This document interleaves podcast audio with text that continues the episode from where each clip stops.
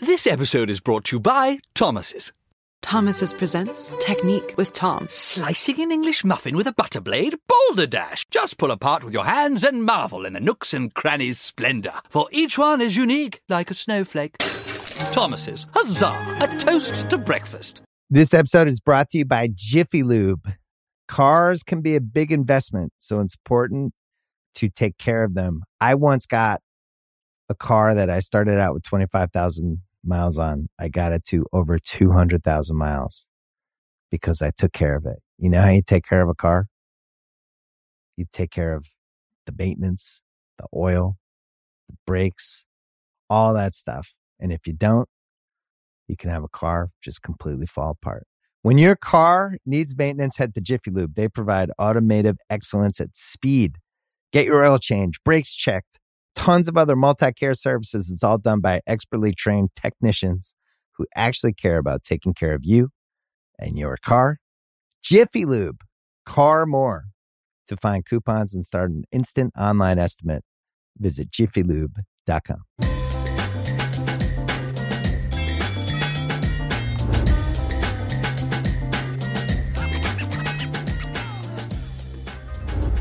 Welcome to Thru the Ringer. I'm your host, Tate Frazier, and it is Friday, December 22nd. So you know what that means. We got Nora on the show. Nora, great to see you. How are you? Uh, excellent. Tate, I'm really loving, I'm loving your holiday background. I'm loving the Yes. Christmas tree. I'm loving all the stockings. I'm loving the wreath.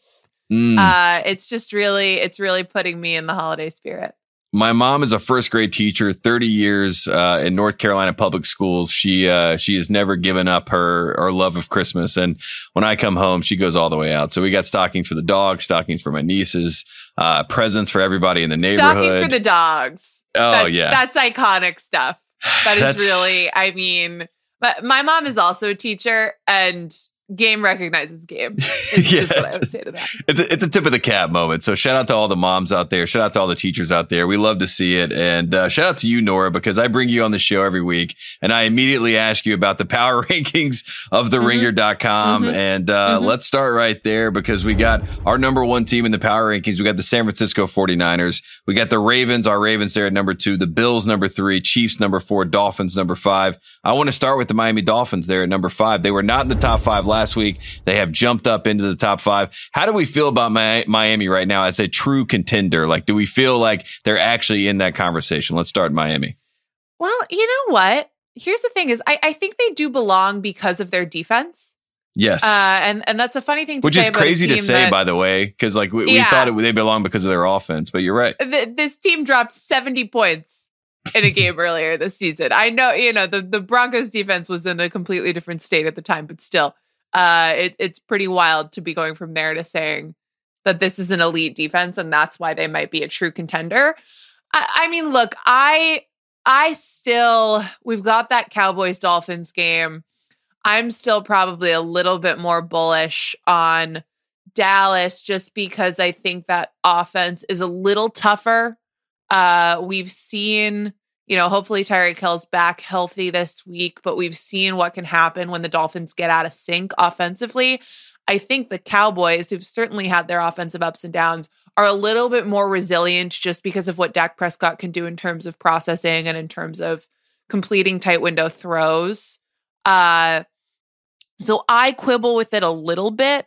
But again, I mean, the eight and six Buffalo Bills are number three in these power rankings. They still might not make the playoffs. There's still a possibility they would be on the outside of that. A, a, a one that I hope won't happen. One one of that is certainly within the range of outcomes. So things get a little wonky once you get past uh, the top couple of teams, really, who happen to play each other this week.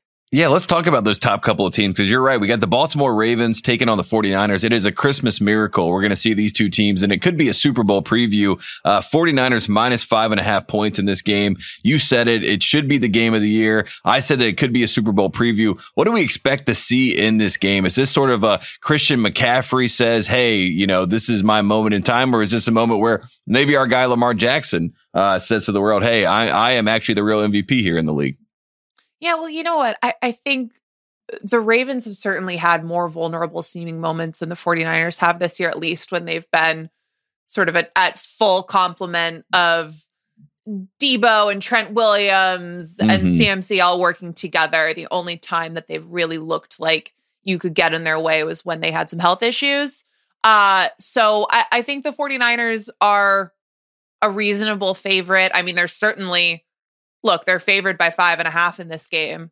Uh, to me, maybe this is just wishful thinking. I really hope this is closer to a pick'em. I really hope that this is a game that comes down to the final possession where it just feels like they're going blow for blow. And I think it has that potential. Uh, the matchup, Lamar Jackson and Brock Purdy, of course, will not play each other, and we shouldn't fall into that trap. However, this game could decide the MVP race.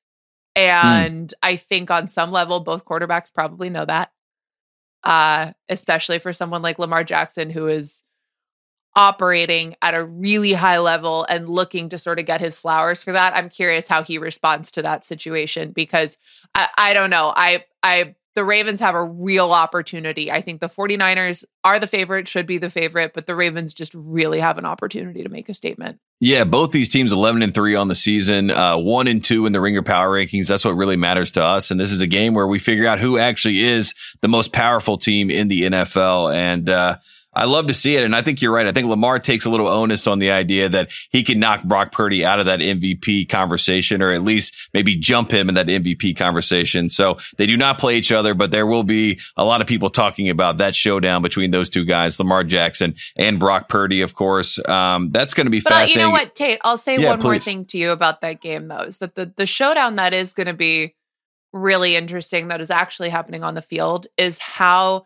that Ravens defense and Mike Macdonald, the defensive coordinator, end up going after Purdy, yes, but that San Francisco offense as a whole and the way that they have forced teams to focus on their run game first and foremost because uh, our colleague Steven Ruiz had a lot of really interesting data that he was talking about on our midweek pod this week about how Brock Purdy just hasn't been in situations where he has to perform against teams that are trying to stop the pass. Hmm. Teams are trying to stop the run against the 49ers. They it is very obvious that defensive coordinators planning for the 49ers are saying Christian McCaffrey, that's our number one priority. And we're going to go heavy in the box and we're going to focus on that area of the field and we are trying to not let those playmakers and CMC in particular beat us. And it's opening up these these friendly, I'm not going to say easy, but friendly passing opportunities that Brock Purdy is really really really taking advantage of. But for my money there's been no smarter defensive coordinator than Mike Macdonald this year. And so I'm really interested to see if he comes up with a wrinkle that makes things a little bit harder. Now, on some level, all the brain power and all the schematic ability in the world doesn't solve the problem that the 49ers are unbelievable on offense. There might not Mhm. be a solve, but if there is one, I think Mike Macdonald is the guy that I'd be interested to see if if he can find it. So, I just wanted to put that out there lest I spend this entire show talking about Lamar Jackson v. Brock Purdy, who won't actually face each other. Uh, but the Mike Macdonald matchup is pretty spicy too. Yeah, if Lamar Jackson gets out there and starts playing cornerback and then sacks, you know, Brock Purdy on a blitz, then maybe we can have that conversation about those two I guys mean, going look. up against each other. It could happen, maybe. Stranger things. One last game that I want to talk about, Nora. We got the Jags taking on the Bucs. Bucs minus one and a half in this game. Bucs on a three game win streak. They are tied uh, right now with New Orleans. They're seven and seven, trying to win the NFC South. On the flip side, in the AFC South, we got the Jags, um, who are tied right now with the Texans, and the Colts are sitting at eight eight and six. What do you see in this game? And this has actual implications that we all should be watching for. And uh, you got two guys, Baker Mayfield, Trevor Lawrence, uh, trying to figure out and show the world that they are franchise quarterbacks. I mean, I think this is a put up or shut up Mhm. game for the for the Jaguars. It, there's just simply no reason why they should have struggled as much as they have struggled or seemed so up and down and and inconsistent this year. Trevor Lawrence, I maintain, is an is an elite quarterback, a quarterback with elite abilities and the potential to be a long term upper tier franchise starter. And he's got to wash away some of what's happened the last few weeks, where, of course, he's, he got hurt coming off an injury. Maybe it was affecting him. Seemed like there were some overthrows that turned into interceptions. That might have to do with with recovery from the ankle. Right. But then we get into the situation last week where it is just two inexplicable errors. One being the fumble that he wasn't even contacted on. And then the other one being the decision to, with 11 seconds left on the clock, from the eight yard line, the five yard line. Yeah. Throw it uh, in bounds Deep with in the no timeouts. Right. to throw inbounds and deny his team the opportunity at least to kick a field goal. All of that is points. Uh, this Bucs team has been been frisky, but I still believe that the Jaguars have no right not to be better than them. Um, Hmm. and so I think they have to take this seriously and and really try to prove that they belong within the upper tier of the NFL. Quickly, one last thing before we go to break. Will Baker Mayfield be the franchise quarterback or at least the starting quarterback next year for the Tampa Bay Buccaneers? Do we feel good about that? Do we think that we're trending in that direction after the Green Bay performance? Are we trending in that direction? yeah, yeah, I think we're, We're trending, trending. in that Okay. direction. All right, we're, trending, that way. I don't know if We- we're quite there, but uh, they're in the danger zone. I would put it that way. We won't say it definitively, but we're going to take a quick break. And when we come back, we're going to talk about Tom Brady's comments about Gardner Minshew and the Eagles getting exposed. We'll be right back.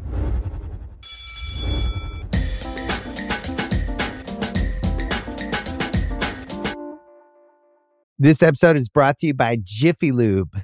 Cars can be a big investment, so it's important to take care of them. I once got a car that I started out with 25,000 miles on. I got it to over 200,000 miles because I took care of it. You know how you take care of a car?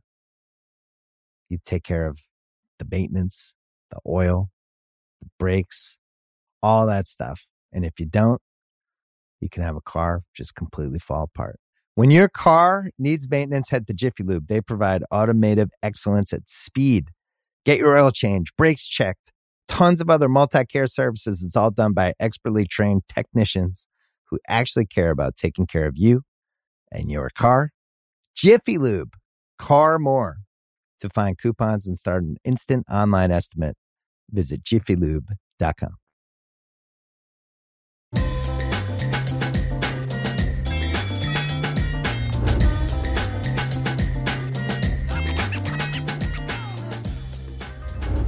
Welcome back to Thru the Ringer. We're here with Nora and we're talking NFL football. And when we talk NFL, typically, or at least for the past two decades, we've talked about one man, and that man is Tom Brady. And Tom Brady has a podcast. It's called Let's Go. On Sirius, and uh, he has been trying to put the heat on quarterbacks. The most recent quarterback is Gardner Minshew, and uh, he said that you know for for Gardner Minshew putting his uh, receiver Kazee in the position that he did, um, you know, to get hit by Kazee, I should say, um, and now they they have think it was uh, Michael Pittman. Yeah, it was Michael Pittman who got hit, and then uh, Kazee has been suspended uh, for the rest of this, the season after his appeal was upheld. Uh, Tom Brady says this is Gardner Minshew's fault. This is not Kazee's fault. Uh, where do we stand on this, and how much are we uh, kind of enjoying Tom Brady being in the discourse because he is fully Nora in the discourse right now. Well, he's turning kind of into like a, a Facebook mom yes. a little bit. Like this is this is his vibe in retirement because yeah, Yes. he's talking about it on the podcast, but he's also writing like long Instagram comments. very long, like like every side. He like wants to make sure that you you know that he knows every side of the argument, right? You like Tom Brady is counting on the fact that you are going to click to expand. yes, and that you are going to give him the time to to read through all of his thoughts. It really like that is some serious retiree energy to me. Um so I am mostly just like sort of tickled by the fact that that Tom Brady uh is feeling this so strongly and wants to be in the conversation, wants to start the conversation. I got to say, uh I was reminded recently that before the season I did a little exercise with Ruiz where we put some bold takes in a time capsule. And so we made some predictions at the start of the season and we opened up the time capsule this week Oh, uh, nice. and went went back through them, saw how they turned out. Not so great for for all of us. Uh, Steven had Trevor Lawrence as a top five quarterback. I had Sam Darnold winning a start for the 49ers. Um, I had Justin Jefferson going over 2,000 yards receiving. I'm trying to think what else we missed on. But my other one was that Tom Brady would unretire. Oh, And I can't say it's looking great, well, but it's I do it's- think the fact that he is so upset about the state of quarterback play, it kind of makes me think like, Tom, if you think they're doing such a bad job, like, why don't you lace them up and come back out here? There's like 18 backup quarterbacks playing. There's probably a team that would be happy to have you. I, Yeah, I just, I, I challenge Tom Brady to do something about the state of quarterback play uh, and prove me right in the process, which of course like is not my motive, but But look at the week 15 passing leaders. I have the top five right in front of me. Number one was Baker Mayfield. Number two was Joe Flacco. I mean, if you're Tom Brady, you're like, I can take well, Flacco Baker out. Mayfield, it doesn't count if you're going against Joe Barry's defense. That's, that's true. That well, then number three, you got Jake Browning. Number four, Pat Mahomes. You know, that's a typical name there. And then number five Heard was Nick. Mullens. So if you're Tom Brady, you're saying I could, I'm better than four out of those five guys, just knowing how he probably thinks about it. So I think you're right on track. I think Tom Brady, if he's watching this closely and he's this concerned, Nora, he's closer than we would think uh, when it comes to you know his decision to play football or not. So I actually think that's a great take. We're not done yet. The season's not over with. So Tom Brady, he over. could step in. There's still time. It's not over. It's it's still time. Uh, let's talk about the Philadelphia Eagles, who are running out of time. Um, you know they're spiraling a little bit right now. They're officially at plus nine hundred to win the Super Bowl. Um, a lot of people are selling their Eagles stock. How do we feel? How do you feel about this Eagles team right now? Do we still think that they are, you know, technically a contender to go win the Super Bowl, or are we taking them out of that conversation? Oh gosh, I mean, for three quarters on Monday, it kind of seemed like they'd they'd refound a little something, but I I too am really off the scent with them. I just don't think that this defense, uh, when your defense is is of a variety that is helping Drew Lock to career games and and making personal history and all of that, I, I worry. Um, so I'm I I'm not super high on them. I will say, if we've seen one thing this year, and think about where the Cowboys are right now, a week after they felt like they were riding so high, and Dak was clear MVP favorite, and everyone was excited about them. Then they lose that stinker to the Bills, and everyone's off the scent. No team, maybe with the exception of the 49ers, no team is as high as their highest high this season, and they're not as low as their lowest low. So Hmm. I, I think patience is is a good idea, but I, I in my heart of hearts, I don't think that defensively they're good enough. Yeah, well, right now, I mean, the rest of their schedule is favorable. They got the Giants, the Cardinals, and the Giants again. So that's good news for Eagles fans. So at least they have three games where they can kind of, on paper, at least win those games and kind of get into the playoffs with some positive uh, vibes after losing three straight. One other team I want to talk about quickly, Arthur Blank, uh, the owner of the Atlanta Falcons, talking about Arthur Smith or, or Artie Smith as he goes by now at this point. Um, he said, quote, we will see yeah, how when did this that se- happen? I don't know. It happened like I feel like three or four weeks ago, right? I mean, now everyone's and I like the name Artie. I, I do. I, I think Artie's Yeah, nice. You know, it's a it's a nice blend. Not Um, a lot it- of NFL Arties. Got not a lot of Arties in general. Like you get an Art, you get an Arthur, but like Artie is Not- that in between zone. Arties. Yeah. So shout out to all the Arties out there. Uh, but Arthur Blank talking about Artie Smith, he said, quote, we will see how this season plays out. Um, Taylor Heinicke is going to be the starter now.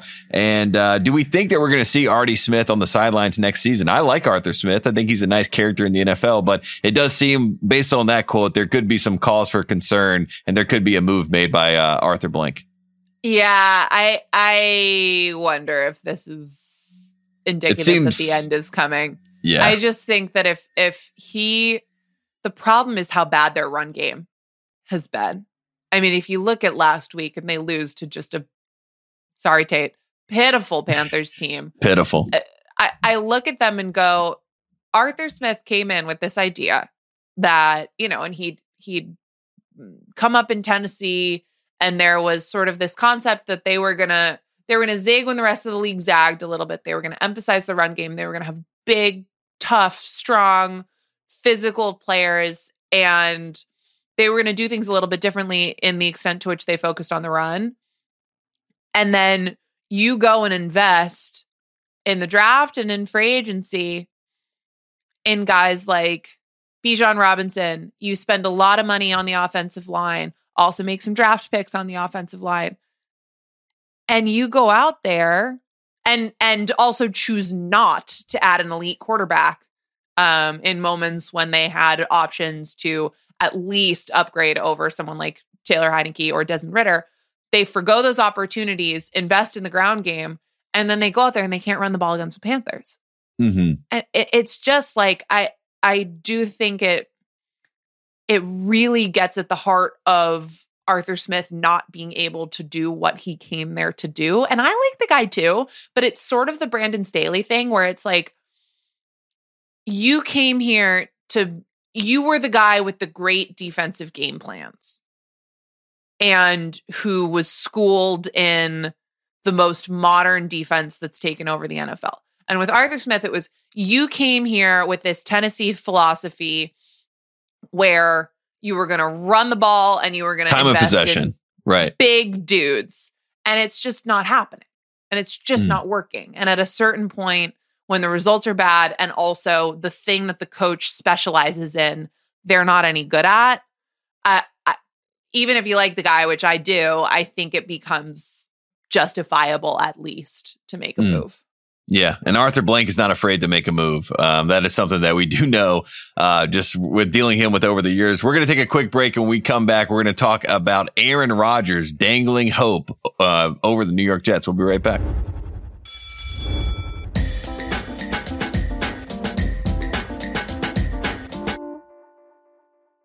This episode is brought to you by Hotels.com.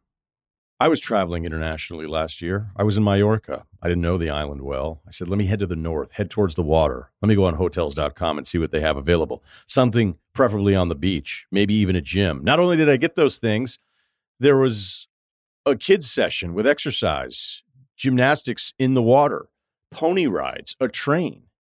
It had everything, and I didn't even want any of those things. But at least I knew they were there just in case I changed my mind. And now finding the perfect hotel has never been easier thanks to the hotels.com app. Whether you're looking for a family friendly, right, all inclusive or a relaxing spa weekend, you can find exactly what you need and compare hotel prices, ratings, and amenities side by side. So start planning your next getaway and find your perfect somewhere in the hotels.com app.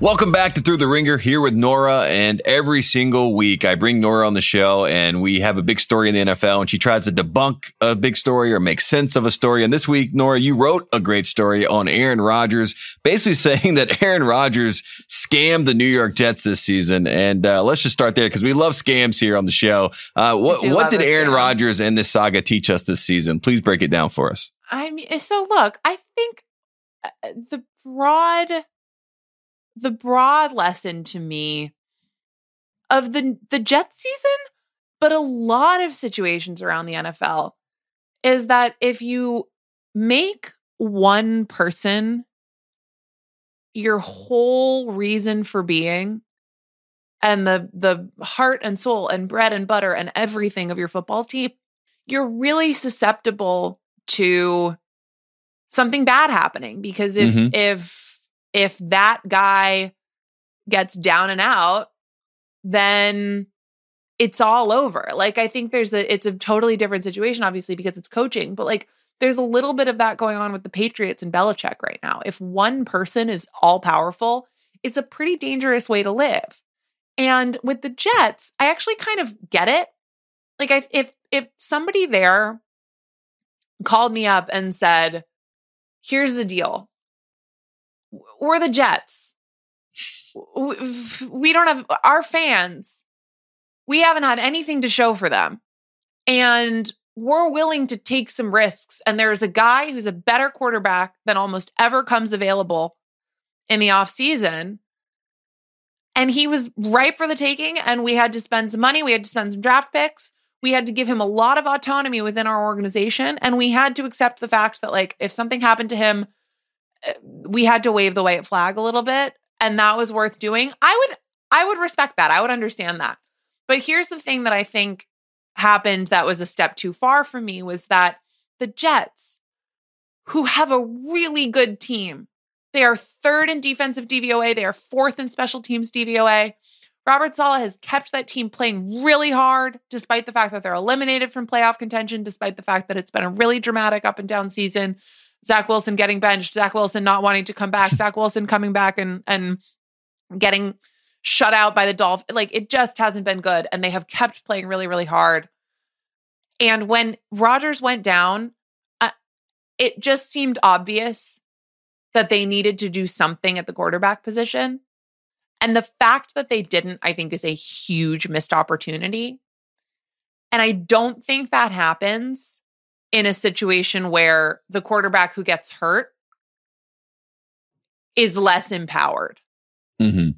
Because whether it was just like paralysis, because they they hung so much hope on Rodgers, and when he went down, it was like, oh, well, we're screwed.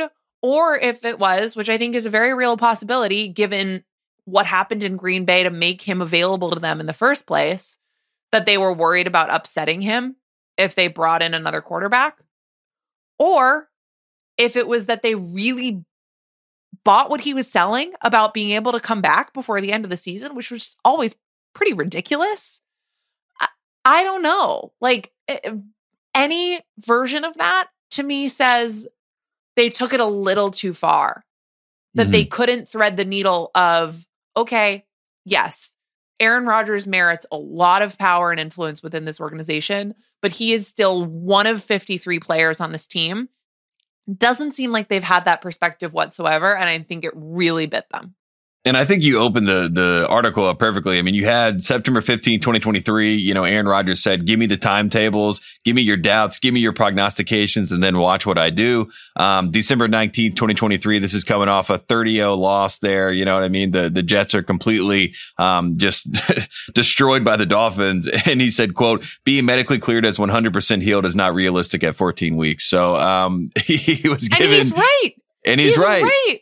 So like so this, why even is, give the why even give the false hope? That that was really the argument the entire time, right? Because he can't like he I think it's I mean, I don't know if it's if it's attention or look, it seems like he worked really hard on his rehab. And if maybe that motivated practice, him in some got way. Got put on the roster. So that there were those were two encouraging now, things. Like some guy got so he, yeah, he he got elevated to the roster even though he's not fully healthy and and would not be able to play uh, so that he can keep practicing with the team. And look, reps with Aaron Rodgers, even if he's not 100%, for next year, those are valuable. So I, I get it. It's not lost on me that like some guy had to get cut five days before Christmas yeah, so that Aaron Rodgers can like right kind of kind of continue playing this out. Nora, uh, appreciate you coming on the show. Hope you have a happy holidays with the family. And uh, coming up next, we got Howard Beck to talk NBA. We'll be right back. Thanks, Tate.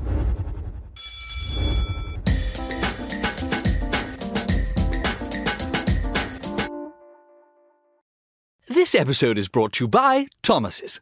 Thomas's presents Technique with Tom. Slicing an English muffin with a butter blade? Boulder Dash! Just pull apart with your hands and marvel in the nooks and crannies' splendor, for each one is unique like a snowflake. Thomas's, huzzah! A toast to breakfast.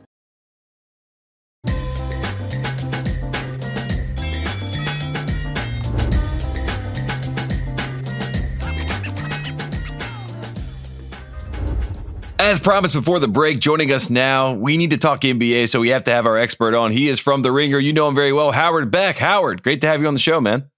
Tate, great to see you, man. Happy holidays happy holidays. And uh, we got to talk NBA because it is the holidays, and that's the time when the NBA kind of starts to take center stage um, when we talk about sports in uh, in North America, at least. And we got to talk about a guy who just got back, Ja Morant, a heroic return after a rough start to the season for the Memphis Grizzlies. Is there any world in which Ja Morant can turn this season around and kind of change the tenor of this Memphis Grizzlies season? Are we talking playoffs at this point, Howard? I don't want to be a, a Grinch during the holidays here. And I certainly don't want to put any damper on the positivity in Memphis after seeing Ja's incredible return the other night. Um, but yeah, I mean, when we start talking about looking ahead to the playoffs and the road the Grizzlies have to travel to get there, it is rough, man. And I think everybody Very. understood Ja being out for 25 games was going to put the Grizzlies in a bit of a hole. I don't think anybody thought it was going to be this deep of a hole. And it's pretty deep. Like they are six and a half games out of 10th place, the last playing spot as you and I record this. And they are eight and a half out of six, the last guaranteed playoff spot. Mm-hmm. So, you know, that's, that's a, that's a pretty tough hole to dig out of. On top of that, okay, it's great that Ja is back. Ja is their engine. Ja is the, the life of that team, right? They are only ever going to go as far as he can take them. But that, that team has largely been kind of an ensemble around him. They're not filled with superstars, right? A couple of those really key guys are gone. Steven Adams is gone for the season due to injury. Brandon Clarke is out for the foreseeable future, may not play this season. They don't have Tyus Jones anymore because they swapped him out for Marcus Smart in the offseason. They don't have Dillon Brooks anymore for better or worse. Uh, he's having a, a phenomenal season in Houston. So it's just not the same team. And we, we've seen that in their struggles without Ja. And I think we're going to see that in struggles with him too, to be honest. And then on top of it all, last point here, the Western Conference is just a lot, lot better than it was last season when the right. Grizzlies had that that rocket up the standings into uh, you know top three in the West, top two in the West. Um, the West is just better. You know, we've seen that, you know, the Timberwolves are having an incredible season. The Thunder have a, having a breakthrough season. The Clippers are as hot as any team in the league right now. The Mavericks are better. The Pelicans are better. The Lakers are better. That's a lot of teams to try to contend with. And the Suns have been struggling too, but like, you know, we know that they're going to be better than what they've shown so far. So I, I just mathematically, of course, it's not impossible for the Grizzlies to get there, but they're probably, if they're a playoff team, it's probably through the play in and that's a dicey road. Yeah, they're plus 410 right now to make the playoffs, which honestly is not great odds considering the climb that they have in front of them, as you pointed out. So a, a, lot to celebrate in Ja's return, but still a lot of work to do there in Memphis. Let's talk about the hottest team in the NBA. You talked about the Clippers. They are right now on a nine game winning streak as of uh, Thursday, right now, as we're taping this. Um, what are your thoughts on this Clippers team? They were, they were much maligned in the start. Russell Westbrook sacrifices himself, goes to the bench, and now they look like a team that could actually be a contender at the end of the year. Yeah, I mean, look, multiple factors going on here, but let's deal with the obvious ones. The second they made the trade for Harden, a couple people across the league were telling me, like, just give this a little bit of time. Before 10 games are up, Russ is going to be off the bench. There's no way they can start both of those guys, Russ and Harden, in addition to Paul George and Kawhi Leonard. They need to spread out the talent and the ball handling and all that. Plus, the spacing is so much better when it's just Zubac out there, not Zubac and Russ, two non-shooters. So yep. start with the fact that Russ did go to the bench. Credit to him for doing so. But really, most of the credit here, two things. Kawhi Leonard and Paul George are healthy. We've always known this was a great team waiting to happen if they could ever stay healthy. They're healthy, uh, or largely have been. They've they've missed very little time. And then James Harden, much credit to Harden, who, uh, you know, I think contrary to his own characterization, he's the one who said at his opening press conference, I'm a system. Guess what? The system is right now. James Harden is on pace for his lowest usage rate and field goal attempts per game since like his second year in the NBA. So he is doing, again, to his credit. I don't mean to knock him. I think it's to his credit that he's doing this. He's not trying to overdo it and be the system.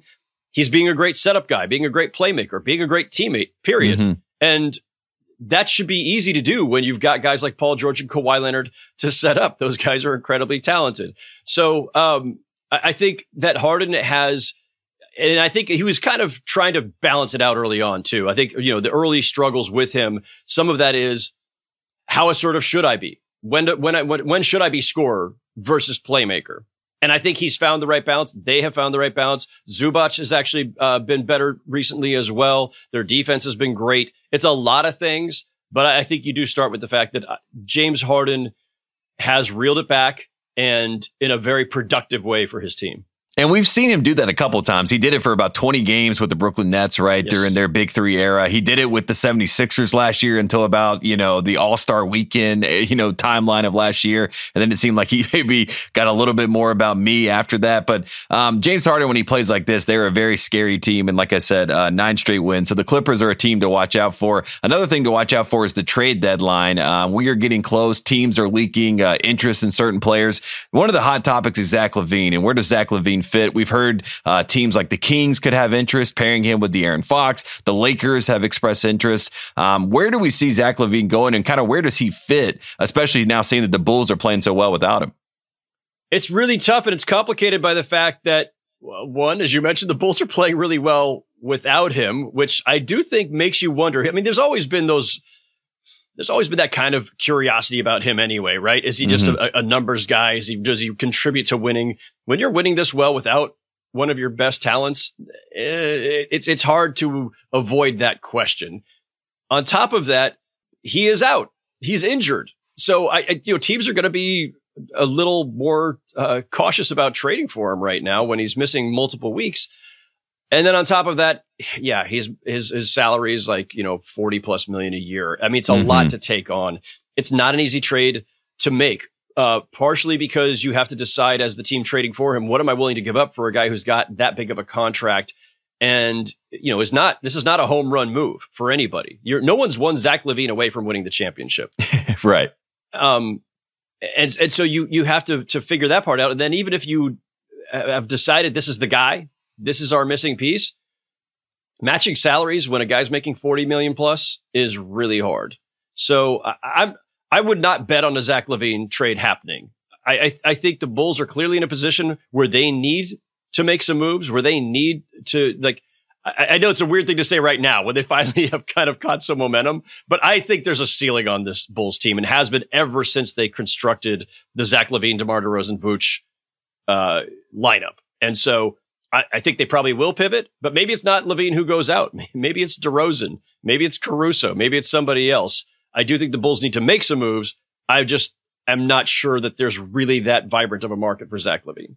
So if Zach LaVine is not on the move, is there another big name or a disgruntled star or someone that could be in the mix? I mean, we've heard names like Donovan Mitchell, Lauri Markkanen. Uh, is there someone else that we should, you know, kind of circle and say maybe there's a world in which he moves to a different team to help a contender?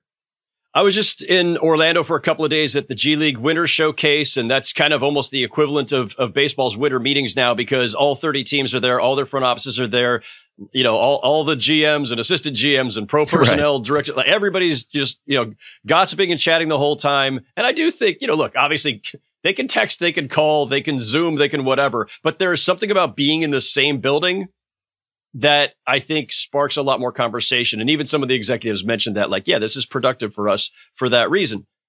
And the two teams that kept coming up are Toronto and Atlanta. And there's no secret about this, right? Toronto has decisions to make about Pascal Siakam and OG Anunoby because of their contract status. Um, and because the Raptors, frankly, just have kind of, you know, hit a plateau the last couple seasons. And the Hawks, you know, they really hope that Quin Snyder, as, as, you know, bringing him in as coach late last season, that starting the season fresh with him, that would finally get a, a, a, different result out of this roster. But they're they're coming to the conclusion that you know what, maybe this isn't the right mix. A lot of talent, bad mix, mm. and hmm. so I'd be shocked beyond belief if one or both those teams don't make a move. Not everybody that you're hearing the names of is going to end up out there. Um, but you know, Siakam, I could definitely see getting moved. Off the Hawks, it's a little bit harder to figure out which way they're going to go there and who would go. Uh, but uh, those teams are both due for a shakeup, and I think we'll see it. And this is that would be the second time Atlanta's kind of done a Trae Young tear down and try to rebuild around Trae Young. So that'll be fascinating too if they keep Trae Young as priority number one when they make a move like that. So that's something to keep an eye on. Uh, you mentioned other teams uh, that could make a move. The Warriors. You wrote a great piece about the Warriors, talking about the end of the dynasty and it not being Draymond Green's fault. If it's not Draymond Green's fault that the Warriors dynasty is coming to an end, do we? Uh, I know we like to blame everybody in, in the world of basketball right now, but is there anyone that can you know kind of take the finger point at this point, or is it just kind of the reality of time as it passes by? Well, the first thing I'll say is um, I, am not ready to bury them yet. We we okay, we have good. prematurely buried this team before, right? We so many times. Yes. Yeah, I mean, especially in 2019, you know, when they lose in the finals to the Raptors, and you know Durant blows out his Achilles, Klay Thompson blows out his knee it just it just looked the whole, like the whole thing was coming apart, and they spent a couple of years in the wilderness before surprising everyone and winning the championship again in 2022. Steph is still playing like an MVP. Yep. Steph is incredible, and as long as he's at that level, you know, and, and Klay has started to, to find his footing again. But even if you think that they've gotten too old, the fact that, that Steph is playing at this level means that there is some theoretical path to do to, to contending again because contending starts with having a special transcendent kind of talent. And they've still got that guy. So I'm not ruling out that the dynasty could be extended. If it's over, who are we blaming? It's not Draymond. As I wrote this week on Right. the Ringer, uh, you know, Draymond's not helping. Like not not being around, being suspended twice in a season, and and once you know uh, on an indefinite timeline for weeks, not helping clearly. But if this thing is over, it's not going to be because Draymond, uh, you know, is too volatile. He is as essential to the the championships they've won as anyone. Mhm. And if he's gone, if they were to trade him, I, I, that's the point where I would start to think it's really over because as essential as Steph is on offense, Draymond is on defense and also on offense. And also his two man game with Steph is, is kind of, uh, the, the heart of that team in a lot of ways. Uh, who are we blaming? I'll blame father time. I'll blame Right. physics. I'll blame Yes. physiology. I'll blame the salary cap. I'll blame the luxury tax. And yeah, they've made a couple of gaffes in the draft or the, some missed opportunities. Every team has those. And would they be in a different place right now if they drafted LaMelo Ball instead of James Wiseman or Franz Wagner when they had the, like, yeah, yeah, these are fair points, but that if the dynasty's over, I don't think it's because of any one decision. And more than anything, it's that they have already matched or exceeded, as I wrote, the, the, the basic length of a dynasty in the modern era. They're, they're already, you know, they won, uh, you know, four championships in an eight year span. Eight, nine years is about the outer limit for a dynasty. Yeah, they've gotten compared to the Spurs a lot, and I think you know that's something that's a very you know credit to Stephen Curry, kind of having that Tim Duncan way about him, where he's on the team and he impacts at a high level. And when we come back after the break, we're going to talk about the basketball that is going to be played on Christmas Day. We'll be right back.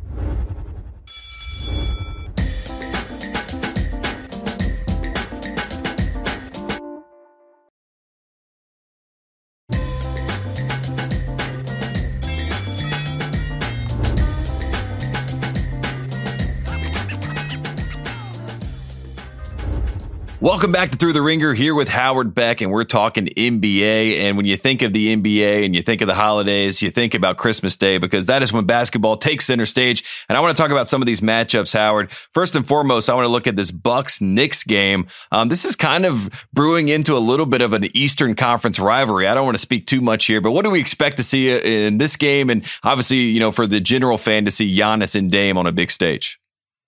Yeah, um, and, and the fun thing about the idea of them being ri- being uh, rivals is that the Knicks' success in the uh, pool play of the in-season tournament and then getting to the to the uh, to the quarterfinals meant that these teams are now playing each other five times instead of four this season. So uh, maybe some bad blood will be uh, brewing as a result, uh, which is always fun. The the the Bucks have started to round into shape, right? They're about where we would normally expect them to be record wise. On the court, it doesn't always look as smooth as you'd like it to, but Giannis and Dame, I feel like are starting to figure it out, starting to get a rhythm. That partnership, I think, is, is evolving, but yeah, these things aren't linear. And the Bucks bigger concern, I think more than, I mean, obviously if they're going to win a championship, Dame and Giannis need to, to have, I, you know, an ideal, uh, you know, one, two punch or, or just partnership there.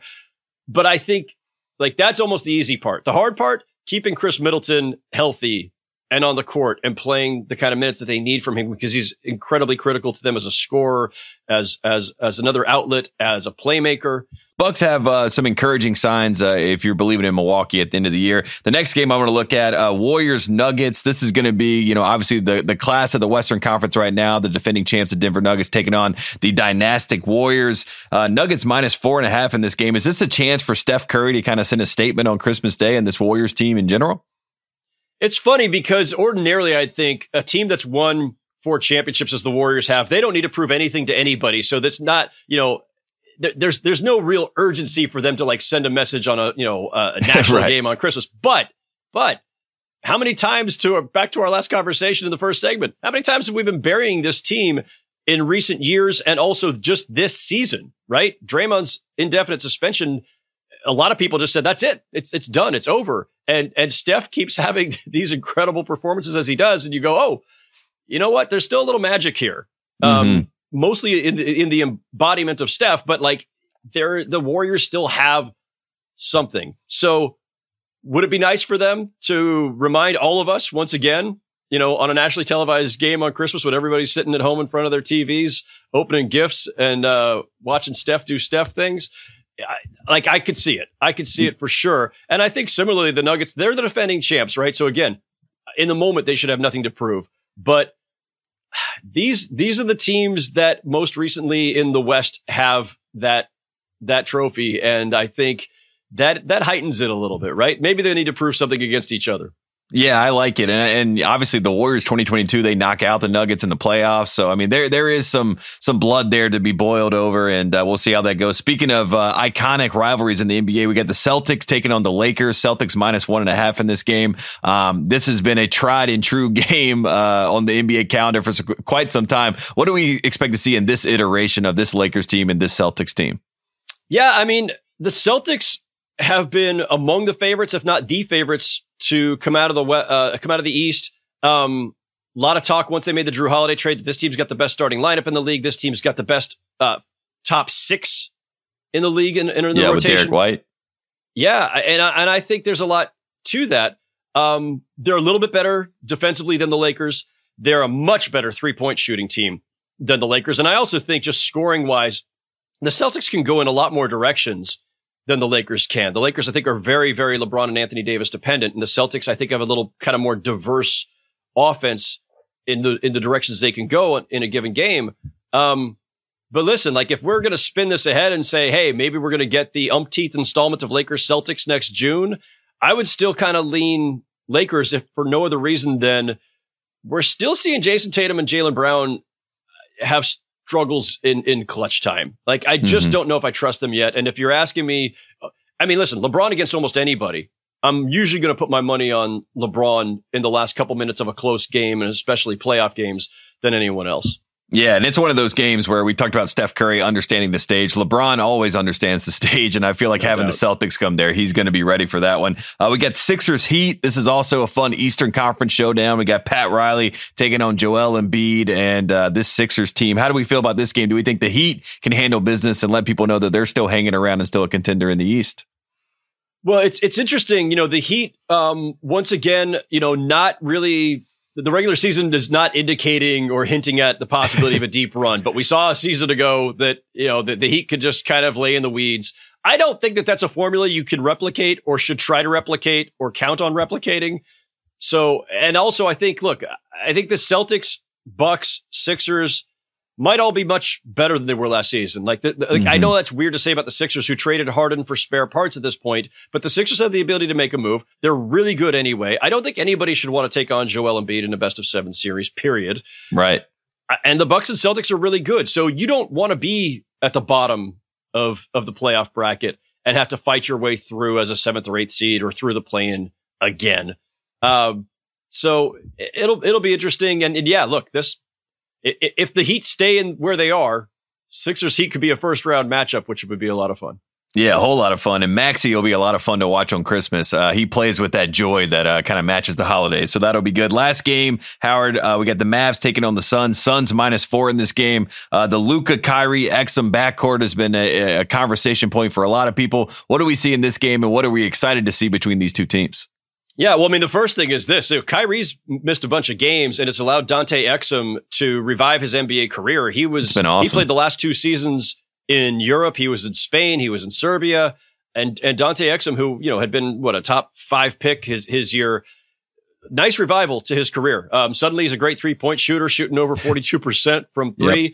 Kyrie and Luka look better now than they did at the tail end of last season, which again should be expected. Like it takes time especially during, you know, when you get a guy in a midseason trade. So I think their chemistry's been pretty good. All that said, Kyrie's been out a lot and Kyrie tends to miss a lot of games due to injury. And so it's something to keep an eye on because that is, you know, a challenge for them throughout the season potentially. Also, the games with Kyrie, they're 10 and 7, which mm-hmm. is like good, but not dominant. So I, I think the Mavericks, they got out to a hot start. They've come back to earth a little bit. I'm, I'm curious to see just how good they will actually be. And of course, everyone's curious to see if the Suns can ever get healthy, get Bradley Beal back on the court and have their big three play any stretch of games at all. But you know what, Tate? This, this was the risk. They knew this was the risk. You got three stars, two of whom you've acquired, two older vets uh, in, in Durant and Beal, who you knew had an injury history when you got them. So uh, they, they can't exactly say, woe is me, because they knew what they were getting. Do you think Kevin Durant uh, has a little bit of deja vu just kind of dealing with this? I mean, th- this feels like a, a Kyrie Harden redux a little bit with the he and Booker and, and Beal not being able to get on the court with each other. I mean, it, it just feels like the same thing all over again, or maybe I'm reading too much into it. No, I mean, there's a little bit of that. There's a little bit of deja vu where, you know, it's another big three where Durant's looking around going, where, where's, where's two and three? where's the other three? two? Yeah. Right. Yeah. where do these guys go? I mean, different circumstances, but still, you know, injury issues. But, um, it, it's, you know, again, it's early. They've turned over nearly the entire roster around Devin Booker. And, you know, mm-hmm. these guys, you know, had, had really never played together. And, you know, I, I, is it, I don't know if it's if or when on Beal being healthy. Either mm. way, it's, it's, it's a troublesome thing for them. And on the Durant part of it, look, Durant is the one who forced the trade there, which cost the Suns a boatload. And it, it, it means that they don't just don't have a ton of depth and they don't have a lot of mechanisms to acquire more players. And the mechanisms they did still have, the assets they did still have, they sent out to get Beal. So uh, this is pretty, pretty much who the Suns are going to be. They just need to get healthy. Yeah, they need to get healthy and get healthy quickly. Uh, Howard, where can we find all your amazing work here at the Ringer? And then we'll let you go enjoy the, enjoy your holidays with the family. Everything's at uh, theringer.com, of course. Everybody can hear me every Monday on the Real Ones podcast with Logan Murdock and Raja Bell. And of course, you can find me on the site that I still call Twitter at Howard Beck. there you have it. Uh, Howard, thanks so much for coming on the show. We appreciate you joining the show. Hope everybody out there has a happy holidays. We are off next week here at the th- at Thru the Ringer, and we will see you when we're back on the other side in 2024. Hope everybody has a happy holidays and a happy new year. We'll see you then.